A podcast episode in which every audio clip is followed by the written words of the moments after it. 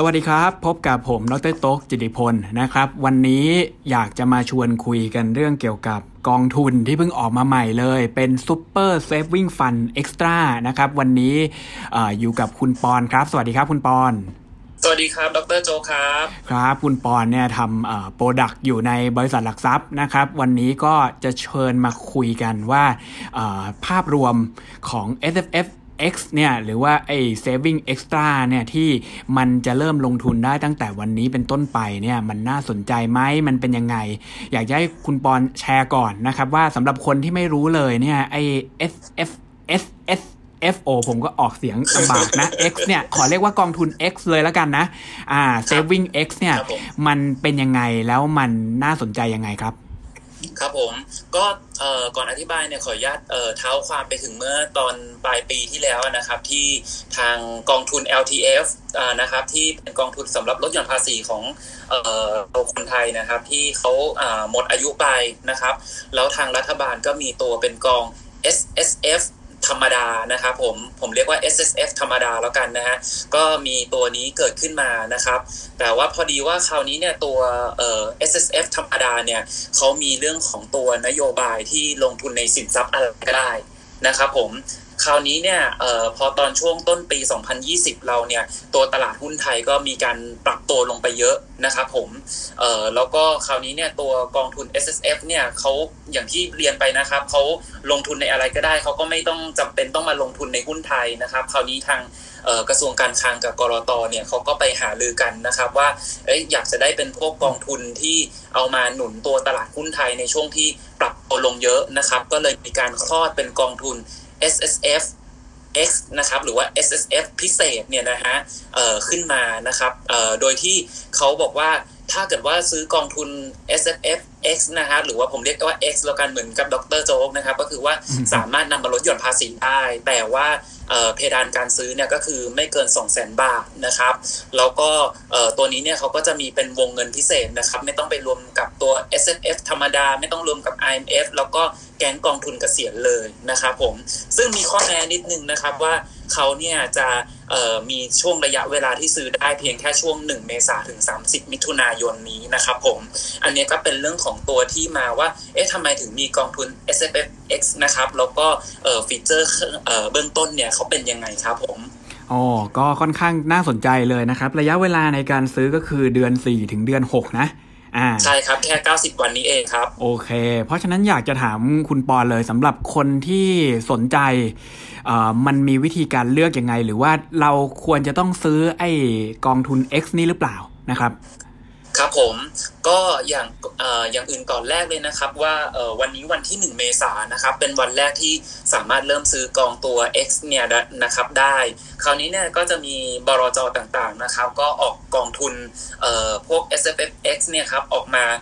เบื้องต้นนะครับ ผมก็คิดว่าในระยะต่อไปเนี่ยก็น่าจะอาจจะมีเพิ่มเติมขึ้นมานะครับ ผมก็ทยอย IPO กันออกมานะครับ เพราะฉะนั้นเนี่ยตอนช่วงนี้เนี่ยนะครับก็ยังมีเวลานะครับในการที่จะเลือกซื้ออยู่นะครับ ไม่ได้จำเป็นว่าเฮ้ยวันนี้วันที่ 1 เมษาเราต้องรีบซื้อนะครับ ก็ยังมีเวลาถึงเอ่อ30มิถุนายนนะครับ แต่ว่าเรื่องของตัวทัมมิ่งนะครับว่าเอ่อตอนช่วงนี้เนี่ยควรจะซื้อไหมนะครับ อันนี้ลูกค้าอาจจะต้องลองเลือกพิจารณากันดูนะครับผมเอ่ออย่างที่ผมอยากจะให้ทาง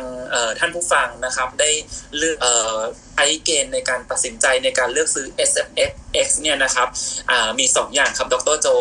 ก็คือว่า อย่างที่หนึ่งนะก็คือรายได้นะครับผมคือจริง ๆ แล้วเนี่ยนะฮะทางรัฐบาลเนี่ยเขาก็มีกองทุน S S F ธรรมดานะครับให้ทุกท่านเนี่ยได้เลือกซื้ออยู่แล้วนะครับผมซึ่งตัวกอง S S F ธรรมดาเนี่ยเขาก็มีเรื่องของตัววงเงินในการซื้อนะครับก็คร่าวๆก็คือ 30%ของรายได้แล้วก็ไม่เกิน 2 0 0 0 0นนะครับผมเพราะคราวนี้เนี่ย ถ้าเกิดว่าท่านใดนะครับมีรายได้ที่อาจจะไม่ได้มากกว่า 8 0 0 0 0 0บาทต่อปีนะครับ หรือว่าก็คือโดยรวมประมาณนั้นนะครับ พอหักเรื่องของกองทุนสำรองเลี้ยงชีพหักประกันสังคมไปนะครับ ถ้าเกิดว่าท่านซื้อแค่ตัว S S F ธรรมดาเนี่ยนะครับ ตัวเรื่องของภาระทางภาษีเนี่ยท่านก็แทบจะไม่ต้องจ่ายแล้ว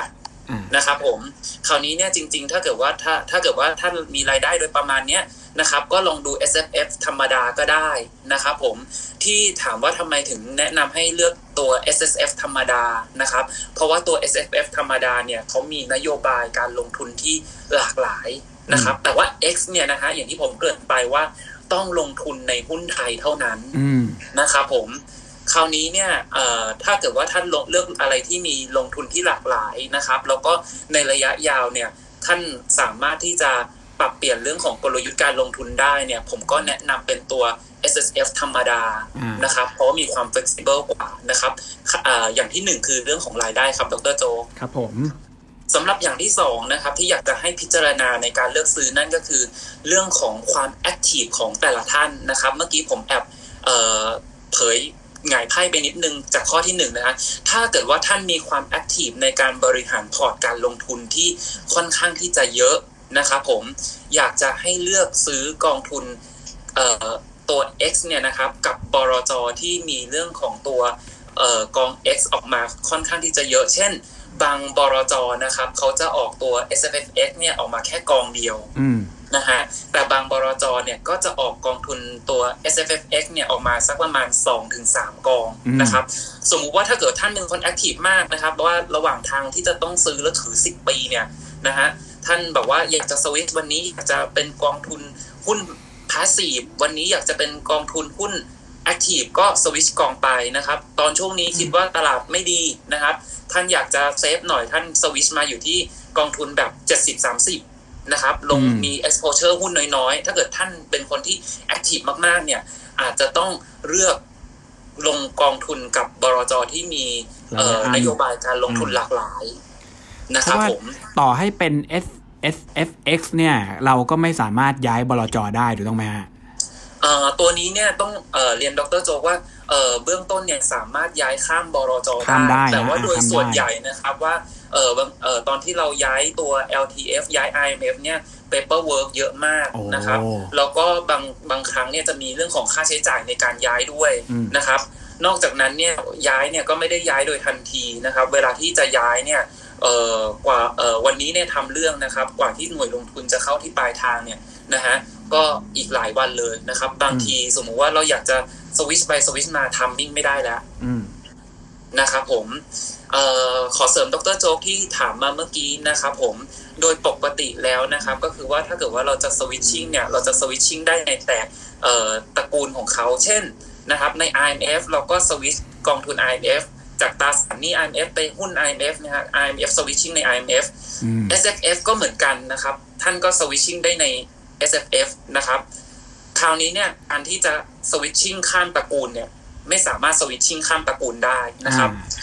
ดังนั้นเนี่ยกอง SSFX นะครับไม่สามารถที่จะ switching จากตัว X ไปเอ่อไปตัวธรรมดาหรือว่าข้ามไป IMF ได้นะครับ เพราะนั้นเนี่ยก็แนะนำว่าท่านลองดูเอ่อเรื่องของตัว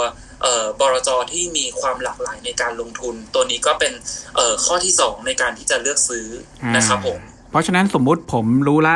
รายได้เกินรายได้เกินรวยรวยแล้วก็ข้อ2เนี่ยก็มีความแอคทีฟระดับหนึ่งแหละอ่าแล้วก็ตอนนี้อยากจะซื้อไอกองทุน X เนี่ยคุณปอนมีคำแนะนำยังไงบ้างกองไหนดีกองไหนลักษณะเป็นแบบไหนแนะนำท่านผู้ฟังหน่อยครับ ครับผมได้ครับ ก็สำหรับเรื่องของการเลือกซื้อนะครับ อีกอันหนึ่งที่อยากจะให้พิจารณาก็คือเรื่องของตัวความเสี่ยงในการในในความ ความสามารถในการยอมรับความเสี่ยงของท่านนะครับผมถ้าเกิดว่าสมมติว่าท่านยอมรับความเสี่ยงได้ไม่เยอะนะครับผมก็แนะนำเป็นกองทุนที่ลงทุนในหุ้นสัดส่วนสักประมาณ 70 แล้วก็ลงทุนในสินทรัพย์อื่นสัก 30 นะครับผมก็ขออนุญาตเอ่ยเนมแล้วกันนะครับ ถ้าเกิดว่าตัว X ที่ออกมาในตลาดตอนช่วงนี้เนี่ยนะฮะที่เป็นแบบ 70-30 เนี่ย ก็จะมีของทางกรุงไทยนะครับ ชื่อ KT 70ทับ 30 S นะครับ แล้วก็ขีด SFX นะครับ สำหรับอีกกองหนึ่งก็จะเป็นของตัว SCB ครับผม SCB 70 นะครับ แล้วก็อีกกองหนึ่งก็จะเป็น LH Smart D SSF นะครับผมสำหรับ 3 กองนี้เนี่ยที่ผมแนะนำนะครับ แล้วก็ชอบเนี่ยก็จะเป็นตัวของตัว LS Smart D SFF นะครับ เพราะว่าเขาจะลงทุนหุ้น นะครับ70 แล้วก็สัดส่วนอีก 30เนี่ยก็จะลงทุนในพวกหน่วยลงทุนอสังหาครับ เพราะว่าเราอาจจะอยู่ในยุคตัว lower for longer rate ดอกเบี้ยต่ำๆอีกนานนะครับ การที่เงินอีก 30%ของเราเนี่ยไปอยู่ในตราสารหนี้นะครับ ก็อาจจะได้ผลตอบแทนไม่มากนักในระยะ 10 ปีนะครับ แต่ว่าถ้าเกิดว่าตัวอีก 30เนี่ยไปอยู่ในหน่วยลงทุนอสังหา ซึ่งมีดีเวเดนเอ่อดีเวเดนยิวที่ค่อนข้างที่จะน่าสนใจนะครับแล้วก็ถึงแม้ว่าในระยะสั้นเนี่ยอาจจะได้รับผลกระทบจากเรื่องของการปรับ เรื่องของ e a r n i n g ลงในระยะสั้นนี้นะครับจากผลกระทบไวรัสโควิด แต่ว่าในระยะยาวนะครับ ก็คิดว่าน่าจะสร้างผลตอบแทนที่ดีได้นะครับผมเพราะฉะนั้นเนี่ยตัว LS Smart เนี่ยก็เป็นช้อยหนึ่งที่ผมอาจจะเลือกนะครับ สำหรับเรื่องของอถ้าเกิดว่าลูกค้าสามารถยอมรับความเสี่ยงได้สูงนะครับผมผมก็มีการคัดเลือกกองทุนที่อาจจะมีเรื่องของความแอคทีฟในการบริหารนะครับ มาให้ท่านสักสามกองนะครับกองแรกนะครับก็จะเป็นของตัว SCB EQ SFX นะครับผมกองนี้ก็จะมีเรื่องของกลยุทธ์ในการบริหารที่ค่อนข้างที่จะ flexible มากเลยครับ ดรโจครับครับผมก็คือว่าเขาเนี่ยจะมีเรื่องของ การคัดเลือกหุ้นนะครับที่ผสมผสานไม่ว่าจะเป็นคัดเลือกโดยเชิงปัจจัยพื้นฐาน เชิงคุณภาพ เชิงธรรมพิบาลนะครับจะใช้ตัว Machine Learning Factor Analysis Rotation นะครับก็มีเรื่องของกลยุทธ์ที่ Active แล้วก็ใช้กฎหลายกลยุทธ์เลยครับผม ในช่วงที่ผ่านมาเนี่ยต้องบอกว่าตัว SCB EQ SFX เนี่ยนะครับเขามีเป็นการ Copy กลยุทธ์การลงทุนมาจากกองทุน SCB LT2 นะครับ ซึ่งที่ผ่านมานะครับสามารถที่จะสร้างผลตอบแทนได้โดดเด่นมาก ๆ เลยครับ แล้วก็เมื่อเทียบเรื่องของผลตอบแทนต่อความเสี่ยง ก็ถือว่าทำได้ดีมากกว่าเพื่อน ๆ ในเทียครับผมโอเคแล้วก็ถ้าเกิดว่าเป็นอีกกองหนึ่งที่น่าสนใจนะครับ ก็จะเป็นของตัว Asset Plus ครับ เป็นตัว ASP SME SSF X นะครับผมที่ผ่านมานะฮะตัวนี้เนี่ยเเขาก็จะเป็นการ copy model มาจากตัว ASP SME แล้วก็ ASP SME LTF นะครับผมก็เขาก็จะเน้นลงทุนในหุ้นขนาดกลางขนาดเล็กครับการบริหารเนี่ยค่อนข้างที่จะ active นะครับแล้วก็ถ้าเกิดว่าเราดูเรื่องของผลตอบแทนย้อนหลังของตัวโมเดลแม่นะครับ ก็ ที่ผ่านมาต้องบอกว่าค่อนข้างที่จะโดดเด่นกว่าเพื่อนในเพียเหมือนกันครับผมแล้วก็ถ้าเกิดว่าเราเลือกลงทุนในหุ้นขนาดกลางขนาดเล็กระยะเวลา 10 ปี ถ้าเกิดว่าเรามองหาเรื่องของตัว growth นะครับผมตัวนี้ก็เป็นทางเลือกหนึ่งที่น่าสนใจสำหรับการลงทุนเหมือนกันครับมีตัวอื่นอีกไหมถ้าเกิดว่าอีกกองหนึ่งที่น่าสนใจก็จะเป็นตัว K ซุปสตาร์นะครับผมของตัวกสิกรครับผมเขาก็จะมีเรื่องของการเลือกลงทุนในหุ้นพื้นฐานดีนะครับผมมีศักยภาพในการเติบโต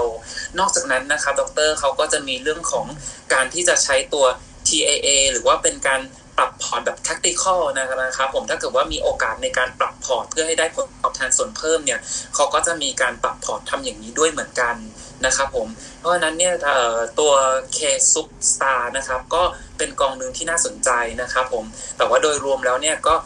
สามกองนี้ไม่ว่าจะเป็น SCB EQ นะครับ ASP SME แล้วก็ K Substar นะครับสามกองมีความน่าสนใจหมดเลยครับ โอเค ก็ถือว่าเรารู้จักกันพอสมควรนะครับ กับกองทุนใหม่ Super Saving Fund Extra นะครับ วันนี้จริงๆ ก็ต้องขอบคุณคุณปอนมากนะครับ แล้วก็ที่เราคุยกันทั้งหมดเนี่ยต้องบอกว่าไม่ใช่คำแนะนำการลงทุน อย่างเดียวนะครับ เพราะนั้นนักลงทุนทุกคนเนี่ยก็ต้องกลับไปลองคิดดูนะครับว่าอย่างที่เราคุยกันไปก่อนหน้านี้ว่ามันมีหลายอย่างที่ท่านจะต้องตัดสินใจพร้อมกันไปด้วยนะครับ ไม่ใช่ว่าแค่บอกว่าเป็นกองทุนลดภาษีแล้วเราซื้อเลยนะครับ อย่างที่คุณปอนเรียนไปนะครับว่าจริงๆต้องดูที่รายได้เราก่อน คือถ้ารายได้เราไม่ได้เยอะมากๆนะครับ แล้วเข้าเกณฑ์ที่จะได้ลด หย่อนภาษีจากไอกองทุนเอ็กซ์ตร้าเนี่ยก็ซื้อกองธรรมดาไปก่อนได้นะครับ อย่างที่2เนี่ยก็ต้องดูความชอบไม่ชอบส่วนตัวด้วยนะครับไม่ใช่บอกว่าเราแนะนำแล้วเราก็วิ่งไปซื้อเลยนะครับไม่ได้ อันนี้ต้องติดต่ออผู้แนะนำการลงทุนของท่านนะครับแล้วก็ต้องดูด้วยว่าเราเนี่ยเป็นคนที่ลงทุนแบบไหนแล้วเราก็เหมาะสมกับการลงทุนแบบไหน คือถ้าเกิดบอกว่าไม่ได้เป็นคนที่แอคทีฟมากๆนะครับก็อาจจะต้องเลือกกองทุนที่ไม่ได้ถือหุ้นร้อยเปอร์เซ็นต์นะครับเพราะว่าต่อให้เป็น 10 ปีก็ตามเนี่ย แต่ถ้าคนที่ไม่ชอบความเสี่ยงก็ต้องบอกตรงๆว่า ก็จะเป็น 10 ปีที่คุณถืออย่างไม่สบายใจนะมันก็ผันผวนอยู่ดีเพราะมันเป็นหุ้นนะครับแต่สำหรับคนที่บอกว่ารับความเสี่ยงได้แล้วก็รายได้ถึงเข้าเกณฑ์หมดทุกอย่างนะครับแล้วก็บอกว่าอยากที่จะลงทุนในกองพวกนี้ก็ต้องบอกไว้เลยนะครับ เรามีเวลาตั้งแต่เดือนนี้ไปจนถึงปลายเดือน6นะครับเพราะฉะนั้นก็อยู่ที่ มุมมองของท่านว่าถ้าจะซื้อตัวดีๆ มีอยู่แล้วนะครับ แต่ทัมมิ่งเนี่ยก็แล้วแต่ทุกคนจะคิดกันเลยนะครับ ก่อนจะจบกันไปผมออยากจะกลับไปที่ Objective เล็กน้อยนะครับ ว่าจริงๆกองทุนเนี่ยเขาตั้งใจจะเอามาเพื่อช่วยตลาดทุนนะครับ อยากจะให้คุณปอนลองเคาะไปหน่อยว่าคิดว่ามันน่าจะช่วยตลาดทุนได้ขนาดไหนครับ ครับผมก็ตัวนี้ก็จะเป็นข้อมูลจากทางเอ่อ คณะกรรมการโทั่วทีนะฮะจะเป็นตัวสมาคมของบรจนะครับผมเขาก็คาดว่าภายใน 3 เดือนนี้นะครับยอดเข้าซื้อตัวหน่วยลงทุน S F F นะครับก็จะได้เม็ดเงินอยู่ที่ประมาณ 60,000 ล้านบาทนะครับผมคราวนี้เนี่ยตัว 60,000 ล้านบาท ถ้าเกิดว่าเราเทียบกับตัวเอ่อ market cap ของ Set Index เรานะครับ ก็จะเอ่อเมื่อวานนี้ก็จะอยู่เอ่อณ ปลายเดือนกุมภาพันธ์นะครับ จะอยู่ที่ 14.4 ล้านล้านนะครับผมก็โดยคิดประมาณก็ประมาณ 4%ของตัว Market Cap ครับผม โอเค เพราะฉะนั้นหวังว่าวันนี้ทุกคนคงจะได้ข้อมูลเพิ่มเติมนะครับ ในการตัดสินใจแล้วก็กลับมาพบกันใหม่ ถ้ามีการลงทุนดีๆ กับผมและคุณปอนนะครับสำหรับวันนี้สวัสดีครับ สวัสดีครับผม